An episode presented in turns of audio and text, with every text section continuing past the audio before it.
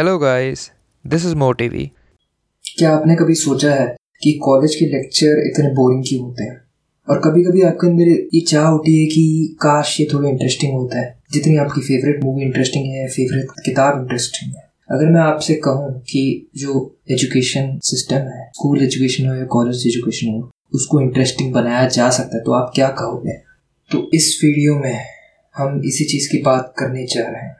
अब किसी भी चीज़ को इंटरेस्टिंग बनाने के लिए सबसे इम्पोर्टेंट जो चीज़ है, वो है क्यूरियोसिटी सामने वाले के अंदर जिज्ञासा होनी चाहिए किसी चीज़ को जानने के लिए, तभी वो अच्छे से उस चीज़ को समझ पाता है। ऐसा क्यों है? क्योंकि जो क्यूरियोसिटी है, वो एक इमोशन है जो हमें दर्द देता है। हमें जब किसी चीज़ का दर्द होता है तो हम कोशिश करते हैं उस दर्द को ख़त्म करने की। जब जिज्ञासा हमें दर्द देता है तो हम उस चीज़ को जानने की ज़्यादा कोशिश करते हैं, क्योंकि उस चीज़ को जानने से ही हमारी पीड़ा ख़त्म हो सकती है और हमें सुख मिल सकता है। तो एक चीज़ जो कर सकते हो किसी भी चीज़ को इंटरेस्टिंग बनाने के लिए, वो है कि सामने वाले के प्रति वो जिज्ञासा जगाओ, कि वो उस चीज़ को जानने के लिए अपने आप कोशिश करे, ठीक है? और आप ये कैसे कर सकते हो पहला है कि सही सवाल उठा के उनके प्रति, उस सब्जेक्ट के प्रति, और दूसरा है कि ये दिखा के कि उनकी जो नॉलेज है उसमें कहीं पे कुछ गैप रह गया। इसे गैप थ्योरी भी कहते हैं। यानी आप ये दिखाओ कि ऐसी क्या चीज़ें हैं उन्हें जो नहीं पता, जिसको जानने की वजह से उनका फ़ायदा हो सके। अगर आप किसी भी चीज़ का गैप क्रिएट कर दो, या उनकी मानसिकता में दिखा दो कि उनको कुछ चीज़ नहीं पता है, और अगर उनको जो पता है वो चीज़ वो गलत है तो उनके अंदर वो बेचैनी आ जाती है कि उसे सही कर सके। अगर आप उसे पब्लिकली एक्सेप्ट करवा सकते हो उनसे तो और भी अच्छा है। अब ये चीज़ें मूवीज़ में बड़ी अच्छी सी होती है। जितने भी सस्पेंस और थ्रिलर्स होते हैं, वो स्टार्टिंग के कुछ सीनों में दिखा देते हैं कि मूवी किस बारे में है मिस्ट्री क्या है। फिर जो भी डिटेक्टिव होता है, वो पूरी मूवी में उसको सॉल्व करने में लग जाता है। ठीक है? तो एक के बाद एक क्लू मिलता है। धीरे धीरे जो नॉलेज का गैप है, वो कम होता रहता है। जितना कम होता है, उतना हमारा सस्पेंस बढ़ता है। इसलिए आखिरी तीस चालीस मिनट में आपने देखा होगा किसी भी मूवी को छोड़ना काफ़ी मुश्किल हो जाता है। क्योंकि जो सस्पेंस है वो पीक पे पहुँच चुका है। आपका जो नॉलेज का रिवॉर्ड है वो मिलने वाला है। आपको वो इनाम मिलने वाला है जिसके लिए आपने मूवी देखी है।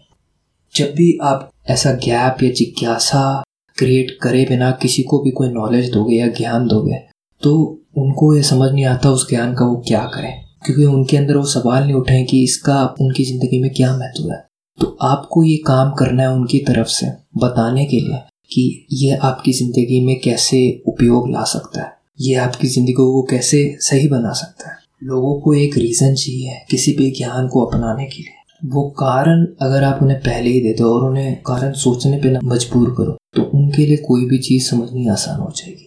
तो एक एग्ज़ाम्पल लेके चलते हैं एकेडमिक का। सो एकेडमिक जर्नल्स अगर आपने कभी पढ़े हैं तो काफ़ी बोरिंग होता है। बट कुछ एकेडमिक राइटिंग्स ऐसी होती है जो चीज़ें इंटरेस्टिंग बना दे। उनमें से एक एग्ज़ाम्पल के बारे में हम आज बात करेंगे। तो एग्ज़ाम्पल जो है वो कुछ ऐसा है। क्या आपने कभी सोचा है कि जो सैटन के रिंग्स हैं, वो किस चीज़ के बने हैं?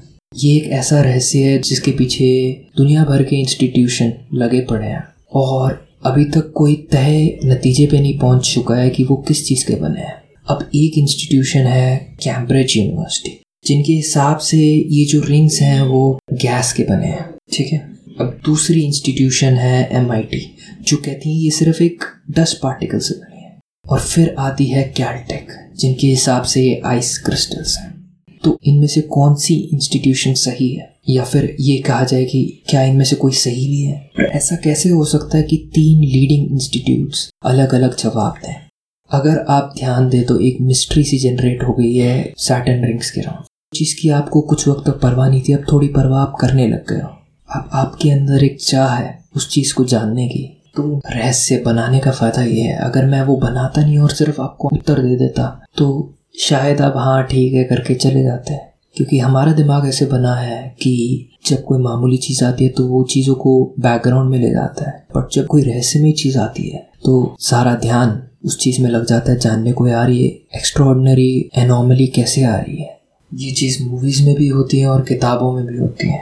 अब जिज्ञासा बनाने के बाद ये बहुत ज़रूरी है कि आप उसका रिवॉर्ड दिए बिना ना जाए। अगर आप उसका इनाम दिए बिना चले जाएँगे तो जो व्यूअर्स हैं लिसनर्स हैं, उनके अंदर एक घृणा पैदा हो जाएगी कि यार मेरे को इतना वेट कराया, मेरे को एक्साइट कराया तुमने मेरे अंदर वो जिज्ञासा जगाई और तुम उसका परिणाम भी मेरे को नहीं दे रहे हो। वो भावना नकारात्मक बन सकती है और आपके खिलाफ जा सकती है। इसलिए आपने देखा होगा कि जब कोई मिस्ट्री या थ्रिलर मूवी की एंडिंग आपको पसंद नहीं आती तो आप चुपते नहीं हो वहाँ पे जाके उसको लो रेटिंग देने के।